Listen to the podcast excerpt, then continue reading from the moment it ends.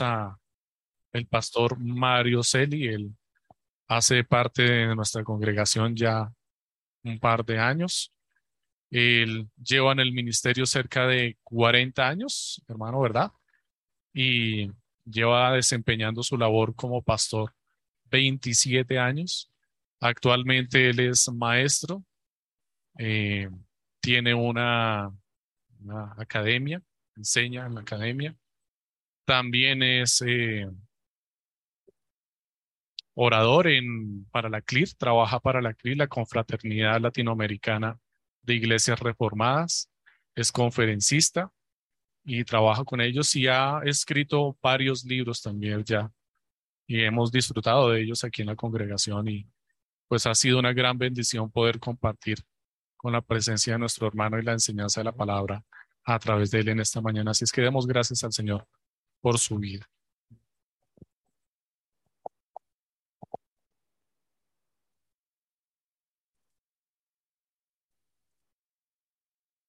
Buenos días, hermanos. Por favor, tomen asiento. Es honroso para mí, el Señor, pasar Pastor Andrés, solicitud de él, Pastor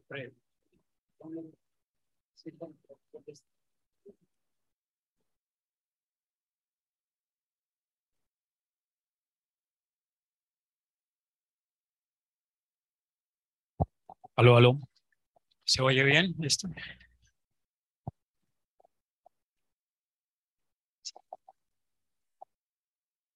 Bueno, decía que es muy honroso de parte del Señor para mí, a través de los pastores, eh, haberme solicitado compartir hoy la palabra de Dios. Vamos a hacerlo a través de uno de los libros del cual menos se predica en la iglesia.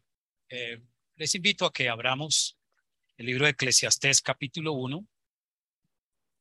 Y el texto que yo quiero compartir hoy, pues es todo el capítulo 1 hasta el capítulo 2, versículo 3, ¿sí? Pero vamos a hacerlo de esta manera. Yo voy a leer los primeros 11 versículos y, y entramos a hacer la exposición.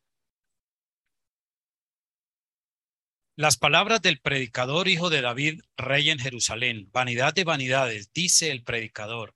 Vanidad de vanidades, todo es vanidad. ¿Qué provecho recibe el hombre de, de todo el trabajo con que se afana bajo el sol? Perdón. Una generación va y otra generación viene, mas la tierra permanece para siempre. El sol sale y el sol se pone. A su lugar se apresura y de allí vuelve a salir. Sopla hacia el sur y gira hacia el norte. Girando y girando va el viento. Y sobre sus giros el viento regresa. Todos los ríos van hacia el mar y el mar no se llena. Al lugar donde los ríos fluyen, allí vuelven a fluir. Todas las cosas son fatigosas. El hombre no puede expresarlas.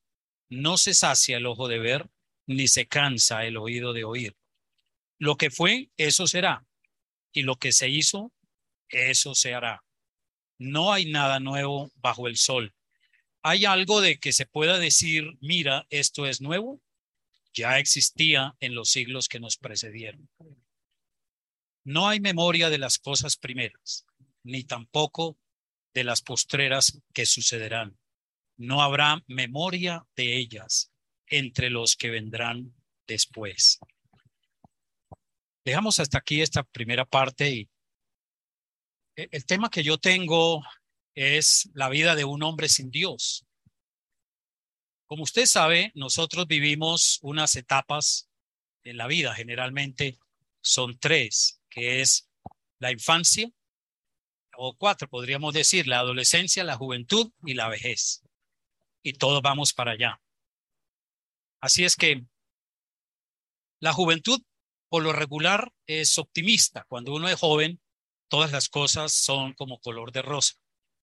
Todas las cosas. Y con los años viene el peligro de caer uno preso del pesimismo. Porque la rutina mata y el peso de los años anula el sentido de la vida. Gradualmente. Eh, hay unas realidades físico-químicas en la vida de la mujer, como andropausia, en los hombres andropausia, en las mujeres la menopausia, y se experimentan cambios abruptos probablemente a nivel psicológico y a nivel físico. Pero aquí tenemos a Salomón, pensamos y seguimos una tradición muy antigua, que a través de la crítica literaria y crítica eh, por la alta crítica que ha establecido realmente que Salomón, el autor de este libro, fue el hijo de David que llegó a ser rey en Israel, eh, en la ciudad de Jerusalén. Y por lo tanto, este hombre, Salomón, pues tuvo un gravísimo problema que espero que no sea el nuestro en ningún momento. En la vejez, Salomón abandona el camino de Dios. Abandonó a Dios y cometió los tres pecados más graves que la misma ley de Dios había sentenciado que ningún rey debía hacer. El primero fue acumular muchísimo oro y plata. El segundo, acumular muchos caballos. Y el tercero, tal vez el más reprobable, desde el punto de vista del ordenamiento divino del matrimonio, fue casarse con muchas mujeres y prefirió las mujeres princesas, hijas de reyes. Especialmente comienza con la hija del faraón de Egipto, y contrae matrimonio con mujeres paganas. Eso fue terrible en la vida de Salomón, porque en el primer libro de Reyes, capítulo 11, versículos 4 al 11, se nos presenta la apostasía de Salomón. Y dice que las mujeres con las cuales él se casó llegaron a torcer su corazón, lo inclinaron a dioses paganos. Llegó a adorar a, a Quemos, a Baal, a Astoret, la diosa de los sidonios, es decir, muchísimos dioses paganos. ¿Cómo podía un rey siendo tan sabio incurrir en esta serie de delitos morales y espirituales ante el Dios que le había dado tantas cosas maravillosas y lo había puesto como sucesor del rey David en el trono de Israel? Eso puede suceder si uno se descuida en la vida cristiana o no. Es posible. Yo creo en la seguridad de gracia y salvación, pero si me descuido, puedo llegar a ofender a Dios. Aunque tenemos algo muy singular aquí, es que en la vejez, Salomón se dedicó a probar todo lo que encontró, todo lo que le daba a este mundo. Y Salomón encuentra que nada tenía sentido, nada satisfacía, nada llenaba ese corazón vacío que al sacar de su vida a Dios, quiso llenarlo con infinidad de cosas de esta vida, de este mundo. Esta es la causa por la cual 22 veces, entre 22 y 23 veces, el libro de Eclesiastes tiene una frase muy significativa que nos invita a la reflexión. Salomón concluye, vanidad de vanidades, todo es vanidad. Pero hay que entender desde qué contexto Salomón expresa esta frase, ese número de veces. ¿Desde qué contexto? Vivir la vida sin Dios. Sé constituye y se convierte en una verdadera vanidad. Usted lo puede ver en la vida de los actores, actrices de Hollywood, la farándula colombiana, eh, nuestros políticos, nuestros académicos, mucha gente. Al final de la vida o en algún momento dado, gente joven, gente que lo tiene todo, ha estado pensando en suicidarse. Grandes cantantes nuestros, etcétera. Así es que entonces, ¿Cómo es la vida de un hombre sin Dios, de una persona sin Dios? Este libro, por lo menos la porción eh, que he escogido, capítulo 1 hasta el capítulo 2, del versículo 1 al 3, nos presenta tres realidades que demuestran cómo es la vida de una persona en cuyo corazón Dios no mora. La primera realidad la vemos en los versículos 1 al 11 del capítulo 1 de Eclesiastés que acabamos de leer, y es la vida de un hombre sin Dios es, en el fondo, frustrada y aburrida. ¿Les parece? Hay que tener cuidado con lo novedoso, con las modas. ¿Por qué? Porque lo que acabamos de leer es una es la consignación por escrito, el testimonio de un rey que al abandonar a Dios se dedicó a tratar de probar de todo en esta vida. Y él consigna eh, a través de estos análisis que desarrolla de la vida cotidiana, como es, se pregunta, ¿qué provecho recibe el hombre de todo el trabajo con que se afana bajo el sol al final? En el último análisis, ¿cuál es el significado del trabajo? El trabajo es muy importante. Nos ayuda a, a criar, a sostener una familia, una esposa, unos hijos. Y es importantísimo. Pero Salomón se preguntaba esto desde la perspectiva de que él recordaba en los instantes en que vivió sin Dios. Luego pasa a describir una serie de rutinas de la vida normal, de la vida eh, física de este mundo, de la naturaleza. Una generación va, otra generación viene, mas la tierra siempre permanece. El sol sale, el sol se pone, a su lugar se apresura y de allí vuelve a salir, eh, sopla hacia el sur y gira hacia el norte, girando y girando, va el viento. Luego habla de los ríos, que todos van al mar, el mar no se llena, eh, y luego concluye en el versículo 8, todas las cosas son fatigosas, el hombre no puede expresarlas. Nunca se sacia el ojo de ver, ni se cansa el oído de oír. Lo que fue, eso será, y lo que se hizo, eso se hará. Y no hay nada nuevo bajo el sol. Hay algo de que se pueda decir, mira, esto es nuevo. Mm, ya existía antes, hace muchos siglos.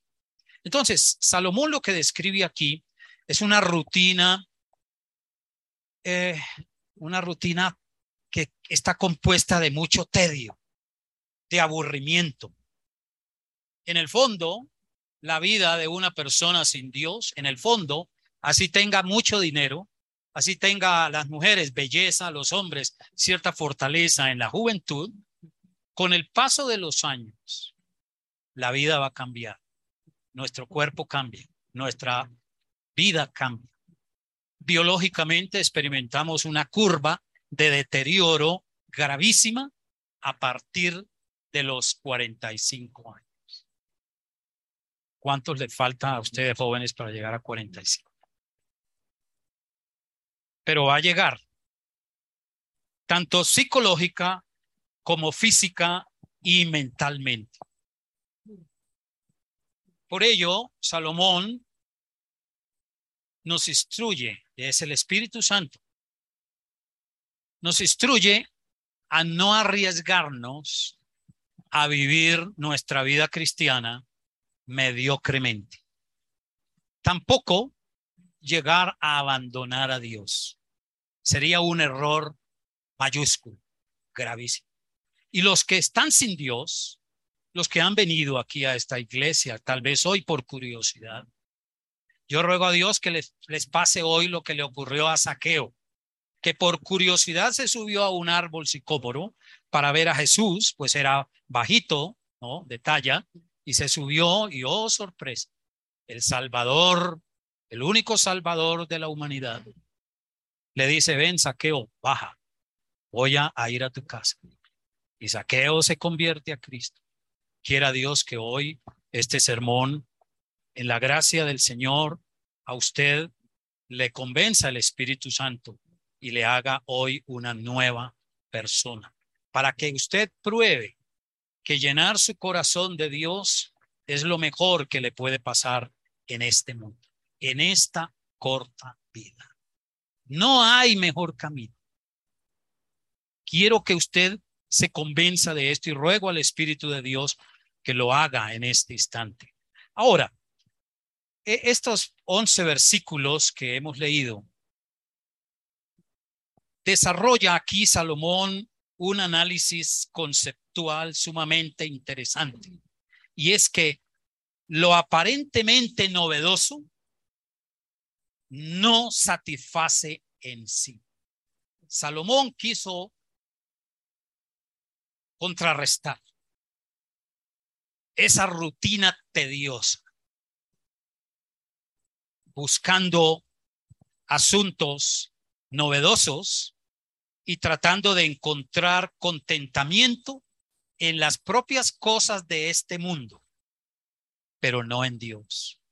Entonces, Salomón, si creemos en aquella interpretación tradicional que está dentro del cristianismo, que dice que Salomón escribe el libro de Eclesiastés, es como testimonio de arrepentimiento por su apostasía. Si eso es así, y yo lo creo porque he leído eh, varios libros sobre el eclesiastés y la mayoría de comentaristas llegan a la conclusión de que en efecto Salomón se arrepiente al final de su vida y escribe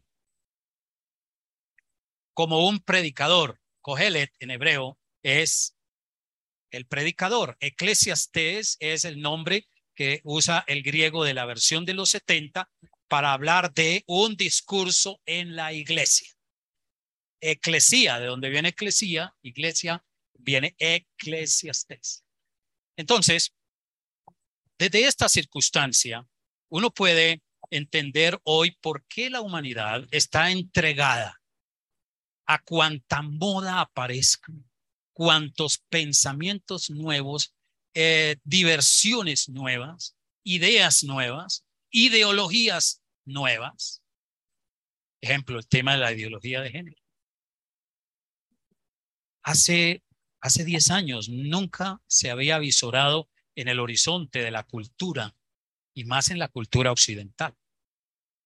¿Cómo es que se puede hoy creer a pie juntillas y ciegamente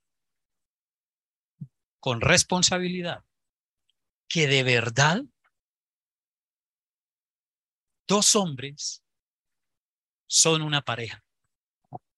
Son un par de hombres, pero no una pareja. Una pareja es esta bella pareja que yo veo aquí. Ellos sí son una pareja, hombre y mujer. ¿Por qué razón lo decimos? Porque la realidad la realidad que vemos en el mundo, ¿no es cierto? Yo creo que la razón todavía nos ayuda, pero la razón es limitada.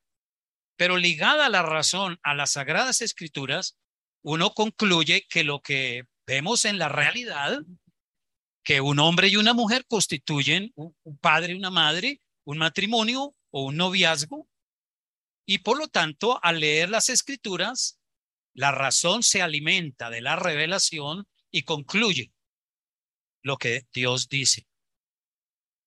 Dios hizo al hombre y a la mujer a imagen y semejanza. Varón y hembra los hizo Dios. Pero ahora quieren convertir lo anormal en algo normal. Y ya empiezan a transversalizar todo este concepto en colegios, en escuela desde el preescolar. ¿Quién lo creyera?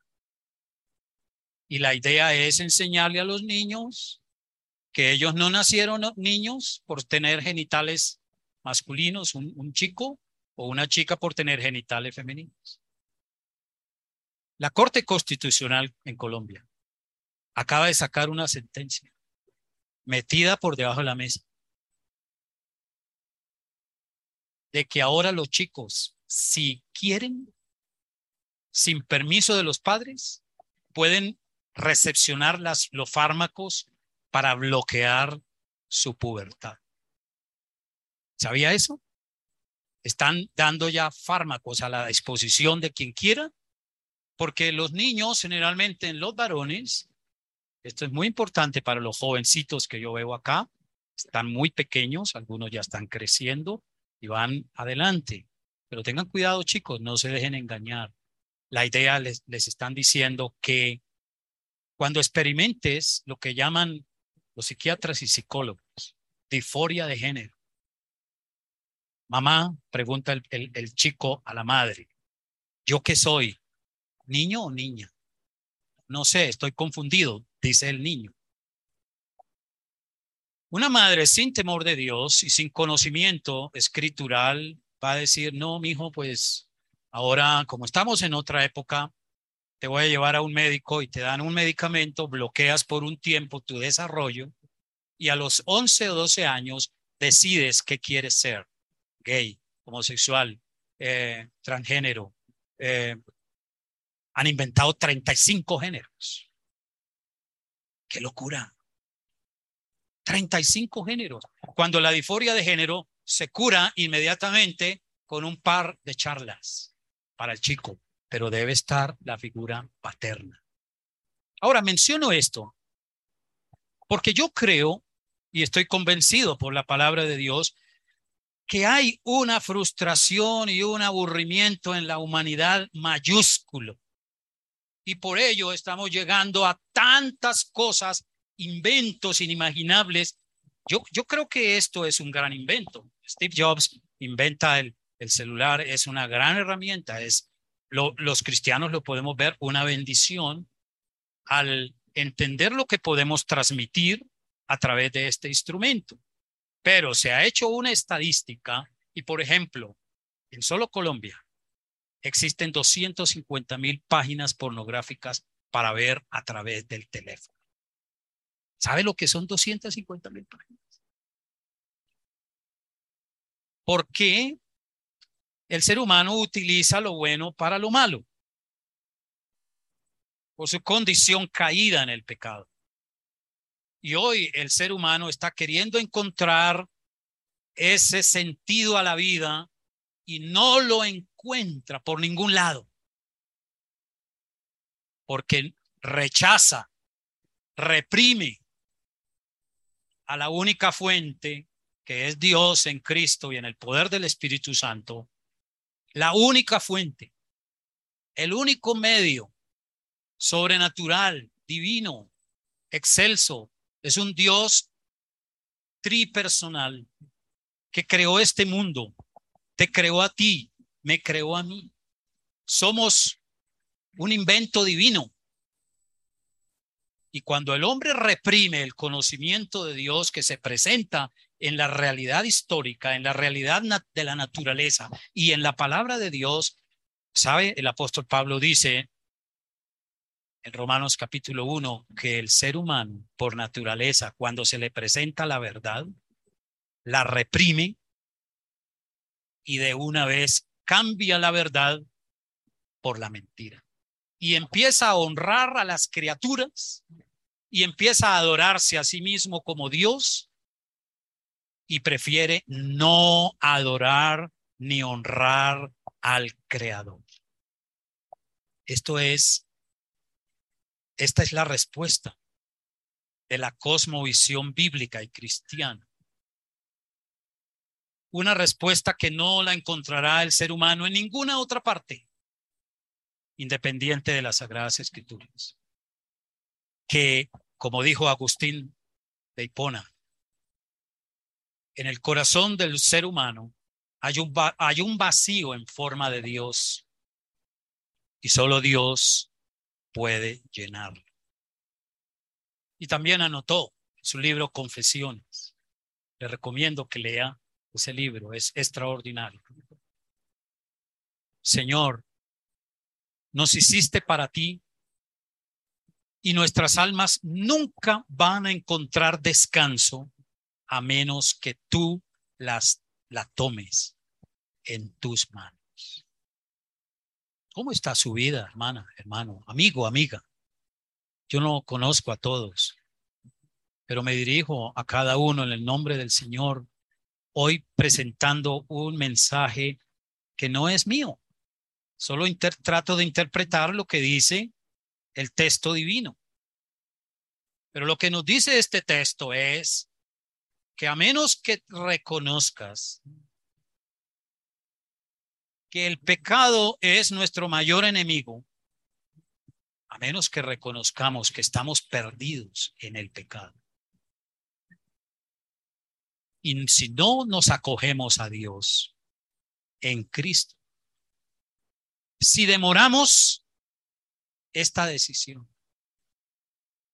nuestra vida puede terminar si no vives en Dios y para la gloria de Dios, puede terminar horriblemente frustrada y horriblemente aburrida. Lo vemos en la, en la, en la realidad cultural y social, ¿sí o no? Lo vemos.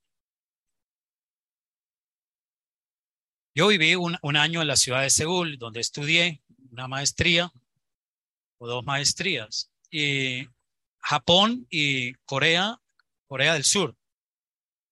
Corea del Sur es la sexta economía del mundo, Japón es la tercera. O sea que las mayores economías del mundo, las mejores están en Asia. ¿Y quién lo creyera? Singapur, una ciudad-estado, es la primera del mundo, superior a Europa y a Estados Unidos. Pero si usted mira en la Internet, Singapur, Corea del Sur y Japón son los países donde más se suicida la gente. ¿Por qué? Uno pregunta. Si lo tienen todo, materialmente hablando, es porque ese vacío que por naturaleza está en el corazón del ser humano no lo puede llenar ninguna cosa material. El vacío es de naturaleza espiritual y Dios es espíritu. Y por lo tanto, solo Dios puede llenar el vacío de nuestra vida. Convénzase de esto. No deje para más tarde. Ahora, note usted que lo que estamos viendo hoy en la historia actual ya había sucedido mucho tiempo atrás. En el libro de Hechos capítulo 17, Pablo va a Atenas llevando el Evangelio y en el, a partir del versículo 16 leemos lo siguiente. Mientras Pablo los esperaba en Atenas, su espíritu se enardecía dentro de él al contemplar la ciudad llena de ídolos, muy religiosos. Así que discutía en la sinagoga con los judíos y con los gentiles temerosos de Dios y diariamente en la plaza con los que estuvieran presentes.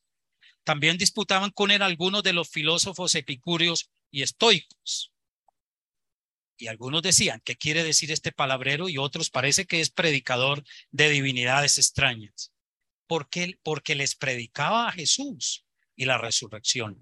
Le tomaron aparte y lo llevaron al areópago diciendo, ¿podemos saber qué es esta nueva enseñanza que proclamas?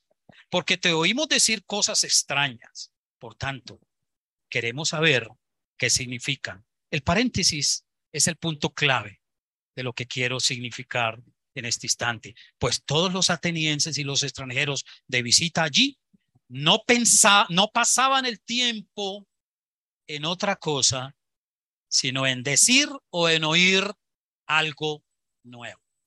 ¿Se da cuenta? ¿Me, entiende el, el, paralelo que estoy trazando entre la época del, del apóstol Pablo, imperio greco-romano, y la, la época actual en que vivimos? ¿Está la gente buscando algo nuevo todos los días? Sí. Pero cuando uno dice, o decimos, la iglesia cristiana, o citando a nuestro Señor, vengan a mí todos los que están cansados, atribulados, cargados, y yo los haré descansar. Vengan a mí y hallarán descanso. para su alma. Pero el hombre neciamente dice, no. Siempre va a estar el ser humano diciéndole a Dios, no. A menos que exista ese milagro de la regeneración moral y espiritual por la obra del Espíritu. Pero debe haber una inclinación del ser humano, debe eh, acercarse de manera humilde, sencilla, con una buena disposición al texto revelado, al venir a una iglesia, al entablar una conversación con un amigo, debe estar dispuesto en humildad, porque sin estos prerequisitos, Dios jamás ha bendecido ni ha tocado el corazón de un orgulloso o de un arrogante. Se necesita humildad. Reconocer que tal vez la vida que usted ha llevado ya por tantos años y usted la ha dirigido y está llegando a vieja, a viejo, perdón las expresiones, pero yo también ya estoy en ese nivel. Joven fui y he envejecido, dice la escritura, pero no tanto ya. Entonces, no va a haber satisfacción porque tú eres espíritu. Tú eres un espíritu con cuerpo. Dios es espíritu. Y los que le adoran es necesario que en espíritu y en verdad se acerquen a Dios para adorar y honrar a Dios. No hay manera de eliminar ese vacío aparte de Dios. Si miramos eh, una perpendicular, un tanto eh, yéndonos a otro análisis, pero complementando lo que estoy diciendo, mire, en realidad el ser humano, nosotros los seres humanos, nos movemos en la vida a través de tres grandes deseos naturales, los cuales, sin ser malos en sí mismos, pueden ser áreas potenciales de tentación hacia el pecado y abandonar a Dios. El deseo de disfrutar cosas de este mundo. Los deseos de la carne. El deseo de obtener cosas los deseos de los ojos y el deseo de realizar o hacer grandes cosas, la vanagloria de la vida. Esto no es malo. En sí mismo, no. Si juzgamos cualitativamente desde el punto de vista de la ética y la moralidad cristiana, es algo deseable. Pero ¿cuál es el problema? El deseo de disfrutar cosas, el deseo de obtener muchas cosas y el deseo de realizar grandes cosas el problema de estas cosas es querer vivir en, estas en estos tres deseos naturales aparte de Dios. Sin Dios, sin tomar en cuenta el honor y la gloria de Dios y la dirección moral, espiritual, mental, que solo Dios nos puede dar a través de su palabra para vivir bien en este mundo. ¿Me van entendiendo? ¿Me hago claro, hermanos? Hace muchos años leí la autobiografía de Mark Twain, un novelista norteamericano del siglo XIX, entre el siglo XIX y XX. En uno de sus apartes leí lo siguiente y lo consigné em, como material para mi sermón. Dijo, Mark Twain. Millares de hombres nacen, trabajan, luchan, sudan por el pan de cada día, se disputan, riñen, pelean unos a otros, arrebatándose las llamadas ventajas. Y entre tanto, la vida se les escapa. Avanzan en edad y llegan las enfermedades. Las afrentas, las humillaciones desmoronan su orgullo y vanidad. Les ha sido arrebatado lo que amaban. Y el placer de la vida se ha convertido en doloroso pesar. La carga de los dolores, penas y aflicciones va creciendo de año en año y finalmente la ambición, el orgullo y la vanidad han terminado y se van acrecentando los motivos para desear el rompimiento de su prisión corporal. Se agota este don único que se llama vida y desaparecen de este mundo donde han pasado sin consecuencias, sin conseguir nada, llenos de faltas y de errores, sin dejar siquiera señal de haber existido en un mundo que le llorará un día en el cementerio y luego lo olvidarán para siempre. ¿No es esa la realidad de la vida de los hombres y mujeres que mueren sin Cristo? Él estaba diciendo algo real. En el mundo de aquellos que viven sin Dios, en el mundo de aquellos que viven sin Cristo. Pero yo sé que voy a morir, usted también sabe. Pero como nos dice el catecismo de Heidelberg y los símbolos confesionales nuestros, ¿cuál es tu esperanza a la hora de la muerte? Que yo, como un vil pecador, en la gracia de Cristo han sido perdonados mis pecados y aguardo con confianza la recepción de mi fiel Salvador. Eso no lo tiene la perspectiva mental de ninguna persona que no se ha acercado a Dios en Cristo.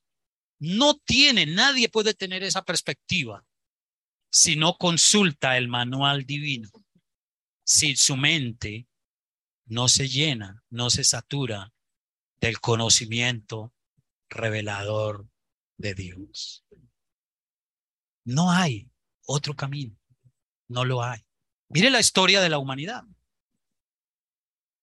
Mire la historia de la humanidad. Arnold Twinby, un famoso historiador inglés no cristiano, dijo una verdad. La historia de la humanidad es la historia del pecado del hombre. estuvo bien dicho. Muy bien razonado. Por ende, ¿Cuál es la respuesta bíblica para la frustración y el aburrimiento? Porque mira, tarde que temprano, joven, señorita, hermanos, padres, madres, tarde que temprano. Si nosotros no ponemos buenos fundamentos ahora en Dios, el cuerpo nos va a ganar. Las dolencias sí van a venir, como lo describió Twain. Pueden haber cambios y presiones muy fuertes. Pero usted puede hoy llenar su vida de una convicción profunda porque la respuesta bíblica para la frustración y, la vida tediosa, el, la rutina diaria que hay que vivir, eso con el tiempo va a pasarnos una factura. Pero dichosamente, la manera de contrarrestar ese tedio que a veces tiene tanta gente en la misma vida, teniéndolo todo. El texto áureo que derrota esa realidad horrible de que en el fondo la vida de un hombre y de una persona sin Dios es frustrada y aburrida, eso es cierto.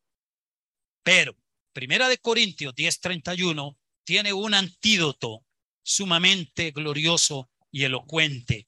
Entonces, ya sea que comamos o que bebamos o hagamos cualquier otra cosa, hagámoslo todo para la gloria de Dios. ¿Qué significa esto? Que Dios está en la vida nuestra, que Dios forma parte y es el director nuestro en todas las cosas que desarrollamos en esta vida. Pero cualquier otro asunto queda también obstaculizado según el Salmo 73, 25, 26. Leámoslos. Es sumamente hermoso. Salmos 73, 25 y 26. ¿A quién tengo yo en los cielos sino a ti? Y fuera de ti, nada deseo en la tierra. ¿Me ha entendido este primer punto?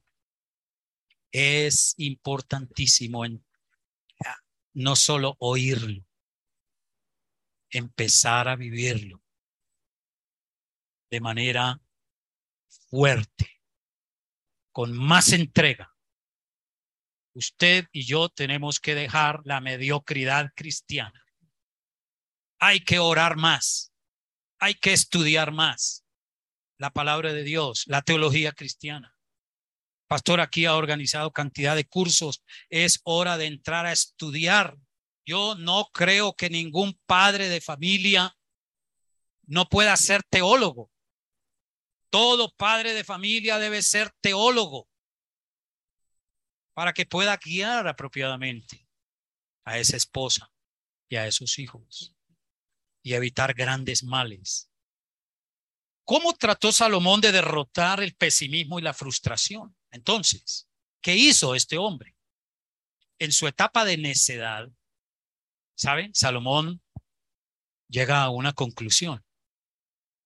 Dijo, bueno, de verdad esta vida, aunque tengo de todo, pero esta vida que está, la siento frustrada y aburrida, pues nada mejor, se dijo Salomón, que meterme a estudiar. El estudio es lo mejor y el estudio es una bendición de Dios. Hay que estudiar hasta donde más se pueda. Si tu hijo puede estudiar tres carreras, si tiene los recursos y Dios le da eh, la gracia, los, medios, hágalo. Y si el chico tiene capacidades, eh, dirijamos. Es lo que trata de decir el Salmo 127, con las flechas en la aljaba. Bienaventurado el hombre que llenó su aljaba de ellos. O sea, que tuvo hijos, no será avergonzado cuando vinieren sus enemigos en la puerta de la ciudad, quiere decir. Y la idea es que cada padre debe proyectar esas saetas que son los hijos, proyectarlos, sacar la flecha, ponerla en el arco, dispararla, pero los hijos deben ser guiados por los padres hacia una dirección específica, mirando dones, talentos, habilidades, potenciándolo, ayudándole, pero, pero, en el marco divino. Fuera de Dios, la flecha va a errar el blanco. ¿De qué manera entonces Salomón quiso derrotar ese pesimismo y frustración? Bueno, les invito a que veamos ahora el capítulo 1 de Eclesiastes, versículo 12 al 18. Mira, Yo, el predicador, he sido rey sobre Israel en Jerusalén y apliqué mi corazón a buscar e investigar con sabiduría todo lo que se ha hecho bajo el cielo. Uh, tremendo. Yo creo que mínimo tenía tres PhD, Salomón, para poder investigar tantas cosas. Tarea dolorosa dada por Dios a los hijos de los hombres para ser afligidos con ella. He visto todas las obras que se han hecho bajo el sol y aquí todo es vanidad y correr tras el viento. Ya empezó a hablar otra vez en sentido pesimista. Lo torcido no puede enderezarse y lo que falta no se puede contar. Yo hablé en mi corazón diciendo, he aquí, yo he engrandecido y aumentado la sabiduría más que todos los que estuvieron antes de mí sobre Jerusalén. Mi corazón ha contemplado mucha sabiduría y conocimiento y apliqué mi corazón a conocer la sabiduría y a conocer la, la locura y la insensatez, me di cuenta que esto también es correr tras el viento, porque en la mucha sabiduría hay mucha angustia y quien, y quien aumenta el conocimiento aumenta el dolor. Tenemos aquí un hombre lleno de expectativas por conocer el mundo, investigar la creación, investigar por qué la gente se chifla, investigar por qué hay tantos desaciertos en la vida y que también probablemente la creación le mostraba paisajes hermosos, pero este es un hombre que quiso ingresar a las mejores universidades de su tiempo y tenía todo el dinero para hacerlo. Probablemente contrató sabios que llegaban a su palacio a enseñarle muchas cosas. De hecho, en aquellos tiempos, Egipto, Babilonia, Asiria y, otros lugares eh, estaban muy avanzados en ciencia, en estudios, en conocimientos. Y vemos a Salomón que él eh, ingresa, pero dice unas cosas que nos hacen pensar. He visto que todas las obras que se han hecho bajo el sol Y aquí todo es vanidad y correr tras el viento. Y luego señala que él aplica todo su corazón a conocer la sabiduría, la locura, las insensateces y se dio cuenta que esto también es correr tras el viento. ¿Alguien aquí podría hacer el ejercicio y salir afuera y correr un rato tras el viento? A ver si nos trae un poco de viento. No es posible. Es una expresión, es un hebraísmo que significa lo que también como traduce Reina Valera, aflicción de espíritu. En otras palabras, es lo imperfecto de esta vida. ¿Cuál es el problema de estudiar y estudiar y estudiar mucho? ¿Por qué se vuelve en el fondo una confusión? Es decir, la segunda experiencia del hombre sin Dios es que los estudios lo llegan a confundir y el intelectualismo por sí mismo, sin Dios, termina también en otro vacío. ¿Me, me hice entender? ¿Por qué? Porque Dios no está en el cuadro de los estudios. Usted ve médicos, ingenieros, abogados, gente muy prestante, eh, con estudios extraordinarios fuera del país, grandes científicos. Si usted estudia la historia de los científicos del siglo XX, varios de ellos terminaron suicidándose. Albert Einstein, al final de su vida, él no se suicida, pero él dijo, de todo lo que yo he investigado y lo único que me interesa es Dios, pero ya muy tarde, pero dijo algo equivocado. Dijo, yo creo que en el fondo Dios juega a los dados. ¿Qué quiso decir?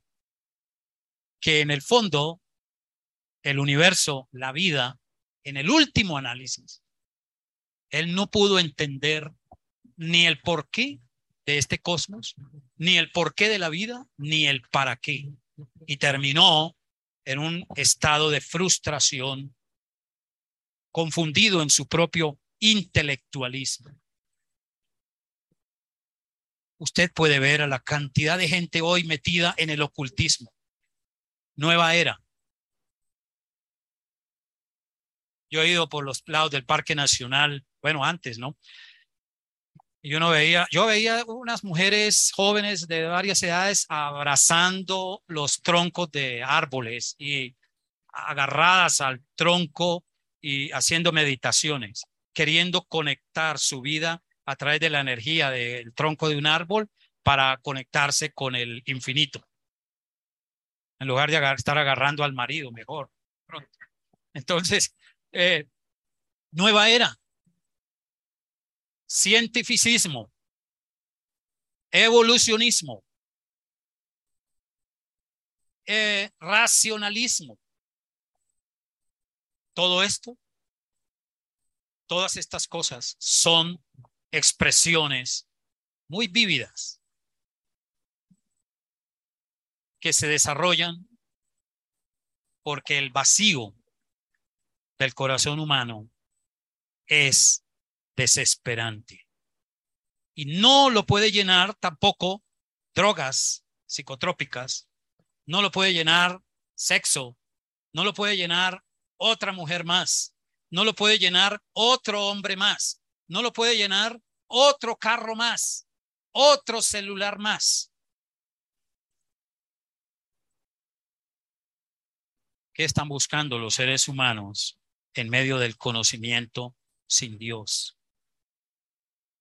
Están queriendo encontrar sentido a la vida, pero no lo pueden encontrar porque han desechado la fuente del verdadero conocimiento, que es Dios. A mí me maravilla la carta a Colosenses cuando Pablo dice que en Cristo están escondidos todos los tesoros de la sabiduría ¿Y de qué más? Del conocimiento. Me maravilla también esa carta cuando Pablo señala, y esto es lo que eh, ha generado rechazo a la mente intelectual, especialmente desde, bueno, desde el siglo XVI, XVII, pero más en el, en el siglo XVIII, la era de la ilustración. No pudieron aceptar los filósofos declaraciones como la de Pablo en Colosenses capítulo 1, versículo 15 al 17. Ejemplo, mire, solo en Cristo tenemos la verdadera fuente del conocimiento para todas las cosas de la vida, para todas las carreras, para todo el conocimiento universitario, etcétera, etcétera. Colosenses, Él es la imagen del Dios invisible, el primogénito de toda creación porque en Él fueron creadas todas las cosas, tanto en los cielos como en la tierra, visibles e invisibles, ya sean tronos o dominios, poderes o autoridades. Todo ha sido creado por medio de Él y para Él, y Él es antes de todas las cosas, y todas las cosas en Él subsisten. ¿Cómo es que puede hablar de que Jesús, el Jesús de Nazaret, es el creador de todas las cosas? de que en este momento su silla no se desintegra y usted puede permanecer sentado porque Él la está sosteniendo.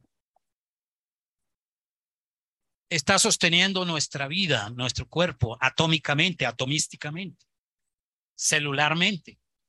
Nosotros vivimos porque hay un Dios vivo y Él es la fuente verdadera del conocimiento. Por lo tanto, como el hombre ha desechado a Dios, aún los mismos estudios no satisfacen la vida de innumerables seres humanos. Conozco gente y he estado en consejería con chicas universitarias, muchachos universitarios.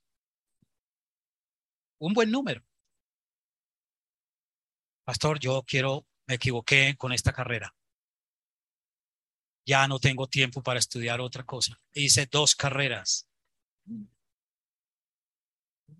¿Y sabe qué están haciendo? Fumando marihuana.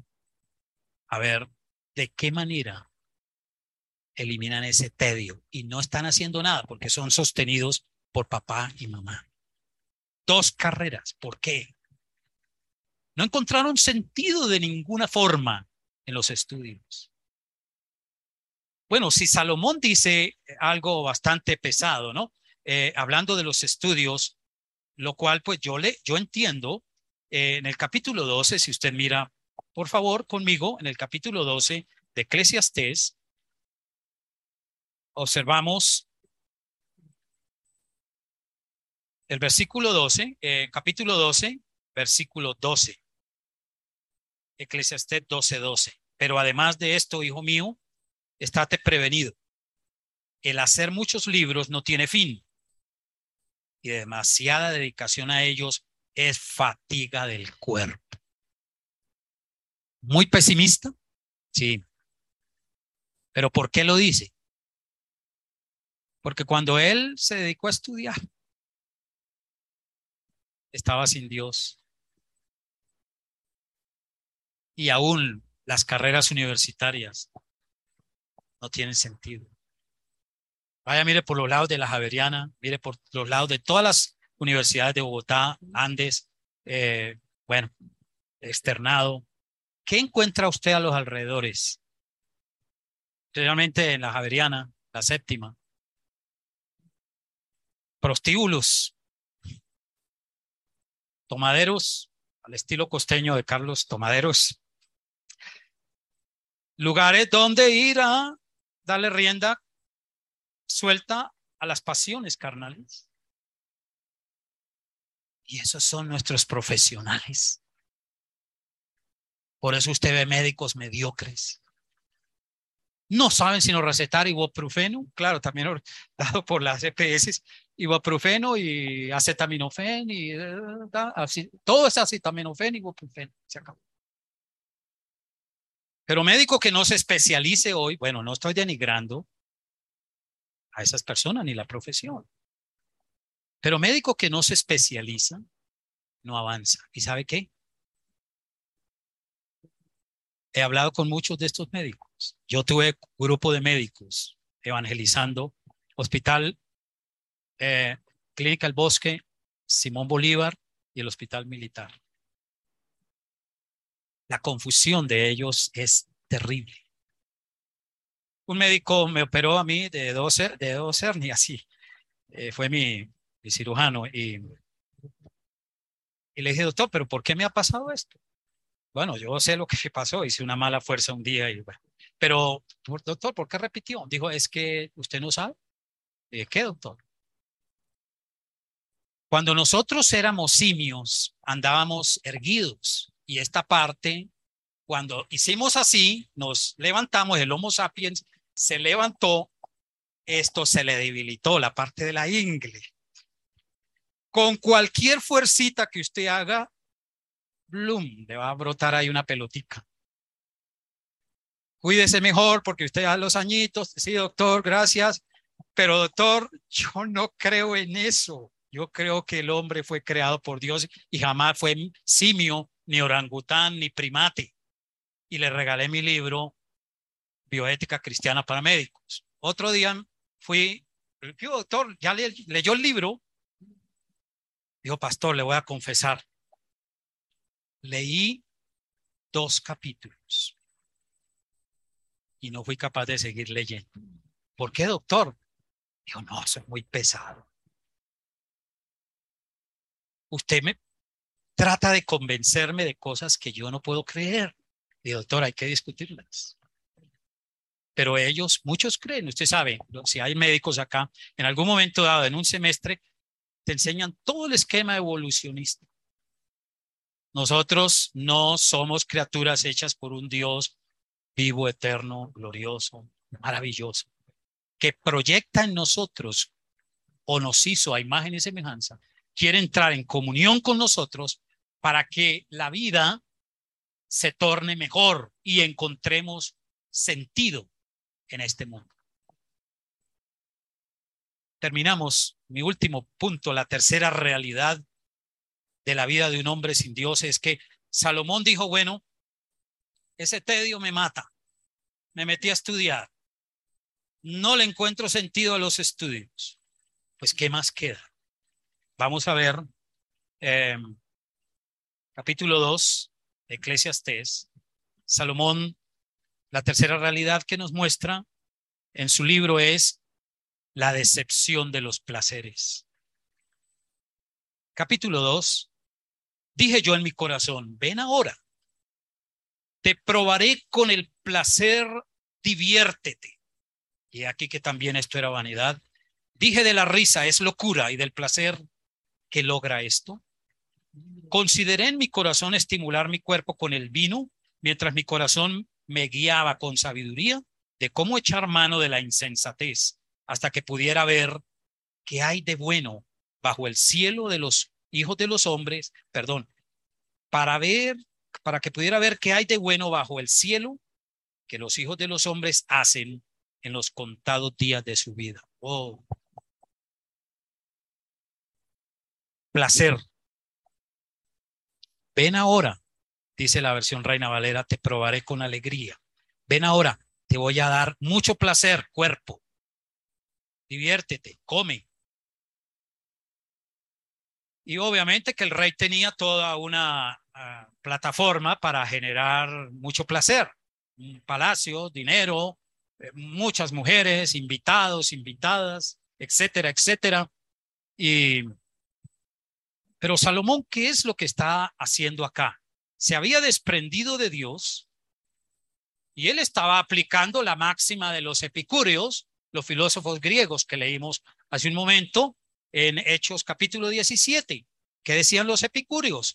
Que hay que evitar el mal y vivir en el placer. Y la máxima que elaboraron los epicúreos, que llegó a la posteridad con una gran fama, que hoy se aplica en la vida de todos los que quieren encontrar a Dios en los placeres carnales, es comamos y bebamos, porque mañana moriremos. Jesús habló de esta realidad bajo la metáfora de los dos caminos, ¿recuerdan? Hay un camino ancho Este camino ancho, dijo Jesús, por allí va mucha gente y van a la perdición. Pero angosto es el camino que lleva a la vida y pocos son los que lo hallan.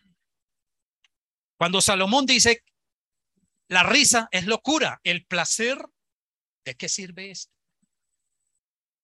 Hermano, ¿sabe qué? Miren, Dios tiene mejores placeres para nosotros y la Biblia lo atestigua.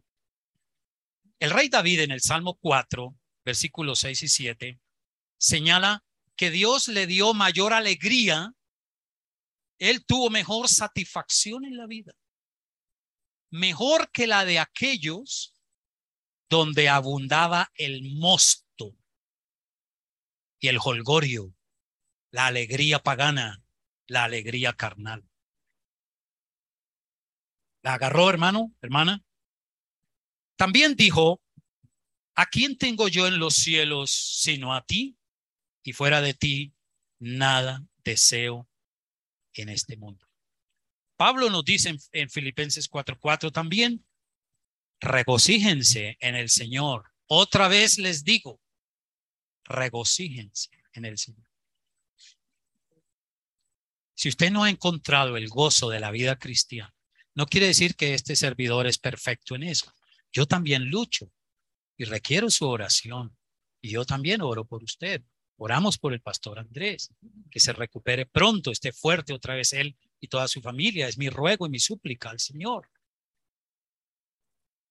Pero si nosotros no estamos satisfechos como cristianos en Dios, ¿sabe qué concluye el libro de Eclesiastés? Un aborto es mejor que usted, es mejor que yo. La conclusión definitiva a la cual llega Salomón, y también concluyo mi sermón, es que nosotros qué terrible esto, ¿no? Ah, yo cada vez que pienso en esto me, me estremezco. Eclesiastés termina diciéndonos que usted y yo debemos prepararnos para tres cosas. Prepárate para la vejez.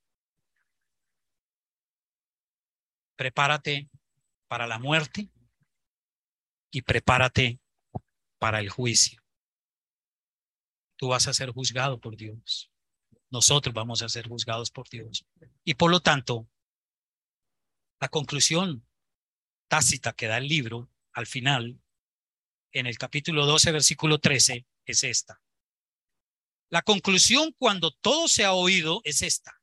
Teme a Dios y guarda sus mandamientos, porque esto concierne a toda persona, porque Dios traerá toda obra a juicio junto con todo lo oculto sea bueno o sea malo. Hermano, hermana, amigo, amiga, no salga de aquí hoy si usted está sin Cristo. Reconózcalo.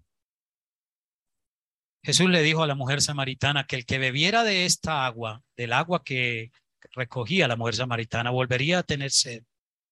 Pero el agua que yo le daré será en él una fuente que llegará hasta la vida eterna. ¿Quiere encontrar verdadera satisfacción en todo lo que está haciendo, en todo lo que es usted como persona? Le invito a que confiese sus pecados a Dios e invite a Jesús a su, a su vida, a su alma. No volverás a ser la misma persona. Pero los dolores de cabeza no se van a ir. Los dolores estomacales no se van a ir. Los dolores económicos Tampoco, pero sí Dios te dará una nueva proyección y una satisfacción apropiada. Oremos, hermanos. Amado Padre, en verdad te agradecemos que hayas tomado nuestra vida en tus manos un día. Yo te agradezco porque cuando mi vida iba camino al infierno, tú me rescataste y yo soy consciente de dónde me sacaste, Señor,